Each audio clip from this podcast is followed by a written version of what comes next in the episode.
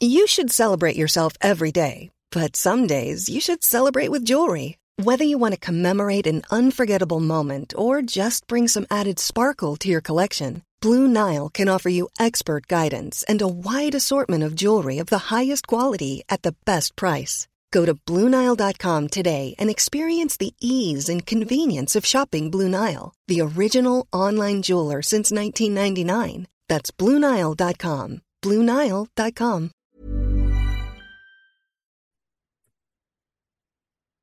Halo pendengar ganteng-ganteng Manchester United Podcast. Akhirnya kembali lagi bersama kita berdua. Ada Saung dan Alvin di sini. Dan setelah berminggu-minggu lamanya kita menunggu dan menantikan uh, pertandingan pertama Premier League musim ini 2023-2024 akhirnya uh, kemarin sudah kita saksikan bersama gitu ya bagaimana uh, United melawan Wolves itu sangat-sangat uh, menarik ya uh, secara hasilnya sih kalau gue bilang gitu kalau secara permainan ya menurut gue itu menarik menariknya ya salah satu permainan United tersampah sih yang gue lihat. Dan ini baru, baru match pertama, jadi masih ada 37 match lagi ya. Tapi uh, sebelum uh, ke sana gitu ya, sebelum kita semakin uh, dalam gitu menggali tentang permainan United sendiri, dari lo uh, apa yang menarik dari pertandingan kemarin, Vin? Wah nggak ada yang menarik sih sebenarnya sih. Hmm, hmm, hmm, uh, kita, gue juga udah bahas ya di preview bahwa ini jamnya nggak enak banget buat uh, kita orang Indonesia karena match pertama tapi ditaruhnya di uh, pertandingan terakhir gitu di game week 1 dan itu di jam 2 pagi di hari Selasa itu nggak enak banget men gitu. Yeah. Jadi sangat tersiksa bagi kita semua yang bekerja dan uh -huh. ternyata memang kita dibikin gak ngantuk sama sekali ya gitu karena pertandingan yeah. ternyata berjalan selama 99 menit gitu. Dan yes. di menit ke 96 itu nyaris ada tragedi di mana mungkin itu yang menarik kali ya gitu bagi fans yeah. gitu tiba-tiba Onana gitu kan kiper yang suka lompat ya gitu kan beberapa kali menyelamatkan ternyata dia agak ambil resiko gitu. Dan itu sangat-sangat mengagetkan gue tapi yeah. untuknya ya nggak penalti. Itu kalau penalti gue mungkin mood udah seharian rusak sih gitu. Itu, itu mungkin yang paling paling menarik itu kali ya gitu. Iya iya iya. Kalau gue sih uh, mungkin ada ada tiga hal ya yang menurut gue bisa jadi uh, pokok pembahasan gitu dari pertanyaan semalam gitu. Yang pertama adalah uh, United ini dengan kita udah udah 8 laga pramusim kan gitu dan beberapa kali juga uh, first team ini kan selalu tampil bersama gitu. Nah, gue kemarin yang pertama ya, gue kemarin tidak melihat uh, sebuah tim sih gitu. Jadi kayak kemarin itu lebih kayak uh, orang punya uh, sekelompok kawan gitu ya janjian uh, main bola bareng hari Minggu di Old hmm. Trafford uh, via WhatsApp terus kumpul langsung main gitu paham gak lo? Hmm. Jadi kayak nggak ada uh, chemistry-nya tuh sama sekali nggak ada gitu terutama di lini tengah gitu kan di mana Mount dan Bruno Fernandes itu menurut gue saling overlapping gitu dalam artian kayak gue paham Ten Hag itu pengen main dengan double eight gitu kan cuman kemarin bener-bener uh, jelek banget gitu kan dan beberapa kali sering kali bahkan uh, Casemiro tuh ditinggal sendirian dan eh, kalian lihat sendiri kan bagaimana uh, Wolf itu sangat sangat lihai gitu dalam uh, counter attack-nya gitu. Bahkan kalau misalkan pun itu let's itu bukan Wolf gitu ya kayak ke match pertama misalkan kita lawan uh, Liverpool katakanlah gue yakin tuh tujuh kosong lagi sih men. Yakin itu gitu. Yeah, itu yeah. yang itu yang pertama. Yang kedua mungkin uh, Onana gitu kan debutnya sangat menurut gue sangat-sangat solid gitu. Ini uh, apa namanya benar-benar sosok yang menurut gue uh, kita nantikan gitu kan uh, seorang kiper yang memang jago dalam uh, distribusi bola gitu kan sangat uh, tenang gitu kan bisa commanding dari belakang gitu dan uh, aerial duelnya pun juga oke okay, gitu dan karena gue terbiasa ya uh, selama 13 tahun ini melihat uh, David De Gea gitu kan jadi tiap United tuh diserang tuh gue masih selalu deg-degan men gitu. nah tapi ternyata Onana tuh nggak cuma jago ini ya, jago uh, pegang bola, tapi juga dia bisa nge-save bola juga ternyata itu kan. Jadi kalau dulu kan ya lo diserang tapi ya, udahlah masih ada De Gea gitu. Tapi sekarang ya uh, gue gue sih belum merasa kehilangan ya David Hea sih di situ. Dan yang ketiga, yang ketiga gitu, ini gue sempat uh, lihat juga ya, uh, lu juga sempat mention uh, beberapa kali di Twitter, AWP uh, tidak terlepas dari kritisi lu kan. nah, cuman menurut gue, dia satu-satunya pemain yang tampil konsisten dan solid selama 90 menit sih naik turunnya selalu dapat gitu kan dia bermain inverted fullbacknya juga uh, sangat uh, on point gitu dan akhirnya dia juga bisa cetak assist gitu kan untuk uh, Rafael Varane dan ketika dia defend pun juga beberapa kali tackle-nya juga oke okay. jadi uh, kalau misalkan kita nggak clean sheet menurut gue sih man of the match-nya Aaron Bisaka sih itu tiga hal yang menurut gue sangat-sangat uh, penting ya di pertandingan hmm. kemarin. Oke okay, oke okay, oke. Okay. Kalau masalah Onana mungkin kita semua setuju ya gitu kan, nggak ada no debate lah. Tapi kalau masalah gelandang uh, mau nambahin aja gitu. Kalau gelandang memang pada akhirnya apa ya? Mungkin skemanya tadinya memang uh, Casemiro ini nggak akan sendirian gitu ketika build up nanti itu entah Shaw atau Wan Bisaka atau Martinez mungkin ya itu bakal menemani Casemiro gitu. Jadi pada akhirnya nggak nggak sendirian gitu. Cuma ternyata implementasinya, eksekusinya ini nggak berjalan dengan baik gitu. Kayak seolah tuh pemain kebingungan bahkan sampai di hmm. menit ke belasan kalau nggak salah itu ada kali semenit dua menit itu bola di Onana terus kan Onana ke Wan Bisaka ke Martinez balik Onana lagi gitu jadi kayak mutar-mutar mutar-mutar dan yang gua kecewa adalah kok nggak ada movement gitu loh nggak ada pemain yang minta bola kayak apa ya pada diem semua gitu loh mematung kayak Mhm. Lah ini gimana sih? Ini nggak ada yang mau minta bola terus berharap Onana tiba-tiba ngumpan gitu. Nggak bisa juga lah gitu. Sebagus-bagus sweeper keeper sebagus apa pun distribusinya kalau pemain yang nggak ada yang cari ruang yang nggak akan bisa diumpan juga gitu. Nah eh, kemudian juga Mason Mount pun terlalu tinggi gitu loh. Gue nggak tahu apakah itu memang instruksi dari Ten Hag untuk setinggi itu atau memang dia nggak terbiasa untuk turun ke bawah gitu. Dan itu sangat ter sangat berbeda ketika dia diganti sama Erikson kan bahwa gua yeah. udah mention kan di GGMU kemudian banyak mm-hmm. orang minta Erikson masuk dan ketika Erikson masuk itu langsung berubah men. Erikson yeah. langsung sangat deep bermain di sebelah Casemiro dia bisa mengatur tempo umpan-umpannya on point juga dan langsung beda langsung bisa lebih mengendalikan pertandingan sampai akhirnya nggak lama dari situ kita bisa cetak gol gitu mm-hmm. jadi memang bener yang lo bilang tadi ini ada missing link nih di lini tengah yang mungkin strateginya nggak salah tapi eksekusinya gitu loh. Pemain ini ngerti tapi ketika di lapangan kasarnya lu uh, mau ujian nih gitu. Lu pas latihan tuh bisa nih ngerti. Tapi pas ujian sebenarnya ada perubahan sedikit lu bingung gitu loh. Nah, ini sistem baru inilah yang mungkin uh, masih butuh waktu dan sebetulnya kan gue berharap kita semua berharap uh, waktu ini kan uh, dilakukan ketika precision gitu tapi ternyata sampai mhm game week satu ternyata belum gitu. Dan nggak cuma itu tapi masalah physicality terlihat kita tuh kayak mungkin fisiknya hmm. masih kayak belum belum apa ya belum panas gitu loh.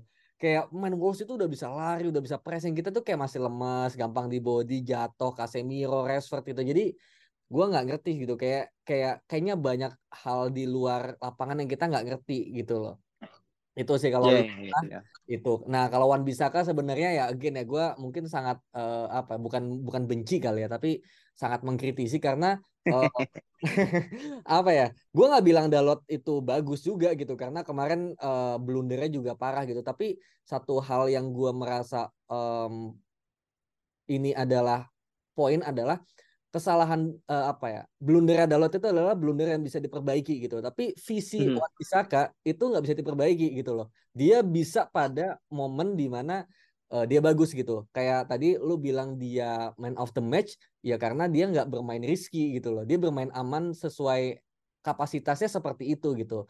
Bahkan tadi gue juga uh, yang membuat gue makin merasa didukung adalah Tifo Football pun membuat sebuah analisis di mana Wan Bisaka itu adalah weak point di mana Wolves itu memang mengarahkan bola supaya dioper ke dia gitu loh.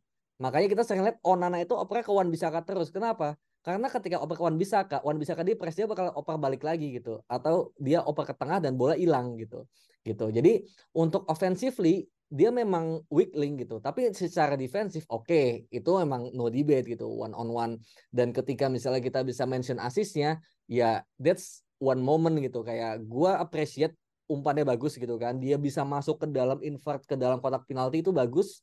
Kemudian mm -hmm. bisa chip assist kemudian disuruh Varane itu bagus banget karena gue juga teriak. Tapi itu nggak melupakan bahwa sepanjang pertandingan dia adalah weak point gitu. Dan gue masih merasa selama kita masih menggunakan Wan Bisaka itu kita akan susah untuk step up ke level selanjutnya gitu. Itu my criticism ya. Maksudnya gue nggak mau bilang kayak gitu karena gue pengen bisa ke bisa gitu. Tapi kayaknya ini tuh kayak udah bawaan bakat bahwa dia memang udah mentok gitu. Itu itu ini apa pendapat pribadi aja sih gitu.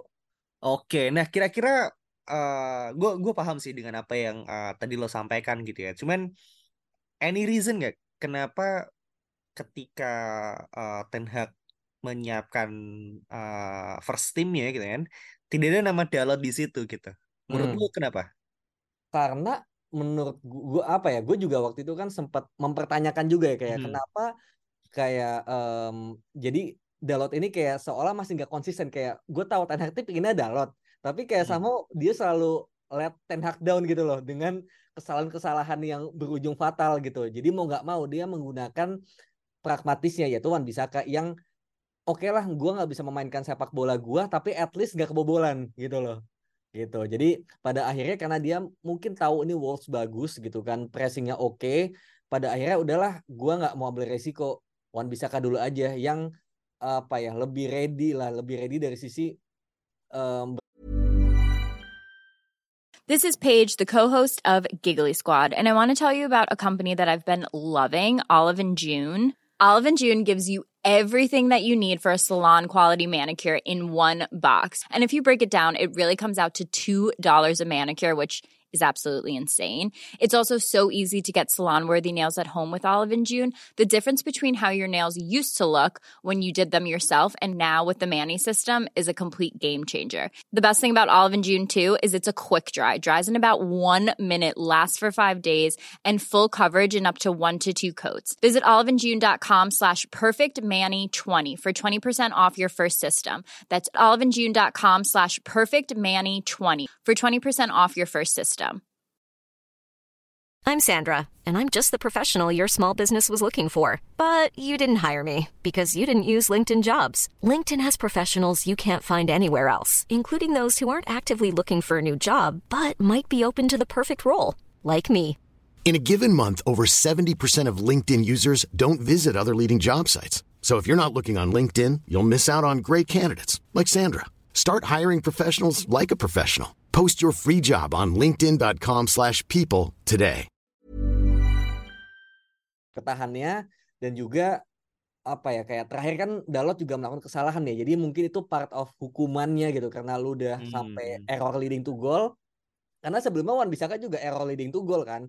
Akhirnya hmm. dihukum dengan nggak dimainkan Dalot yang dimainkan gitu. Nah, sekarang Dalot yang melakukan kesalahan, dia yang dihukum gitu. Jadi itu juga bisa menjadi faktor kedua di mana oke okay, setiap lo habis melakukan kesalahan ya pemain satunya bakal step up gitu terlepas dari dia mungkin mainnya tidak sesuai dengan apa yang gue inginkan tapi yang penting gue pingin yang lagi gak dimainkan itu harus jadi yang lebih baik lagi gitu sih.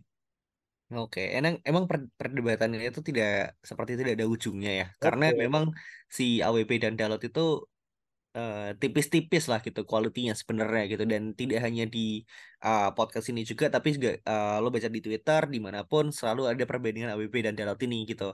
Beda dengan uh, Shaw sama Malaysia ya karena memang dua pemain ini uh, menurut gue emang tipenya berbeda gitu kan dan age uh, gapnya juga uh, berbeda gitu dan kebutuhannya pun juga berbeda gitu nah uh, kembali lagi ke tadi lo bilang uh, apa namanya Mason Mount ya uh, soal Mason Mount uh, menurut gue juga ini orang memang harus diberi waktu sih sebenarnya gitu dan hmm.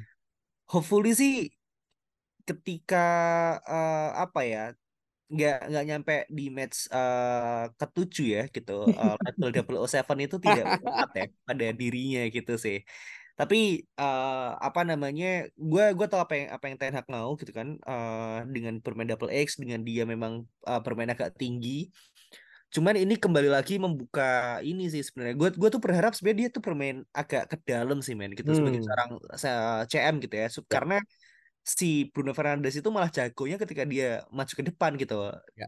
Lo nggak apa Bruno tuh nggak perlu dikasih beban lo mesti mundur lo mesti uh, ikut uh, defense lo mesti kayak bawa bola dari belakang ke depan gitu. Karena ketika zaman oleh ketika dia menggila kan emang dia dikasih free roam ke depan kan. Emang ya udah lo, lo ke depan aja lah gitu. Dan ini yang yang ku harapkan ada ketika Mason Mount datang tuh uh, seperti itu gitu. Cuman alih-alih uh, Bruno ke depan tapi malah Mason Mount yang sangat uh, maju ke depan gitu kan dan juga uh, Bruno malah justru uh, sit back ke dalam gitu. Tapi juga itu juga nggak membantu si Casemiro karena beberapa kali Casemiro selalu ditinggal sendiri kan gitu. Hmm.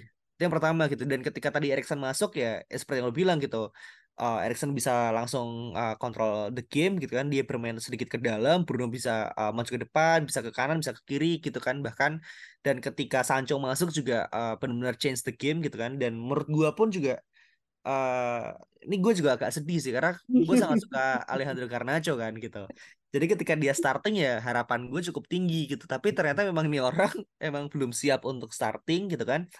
Uh, kemampuannya memang masih masih sangat-sangat raw gitu kan dalam artian kecepatannya dan juga uh, kelincahannya itu memang sangat-sangat berpengaruh ketika udah menit 60 ke atas ya gitu. Hmm.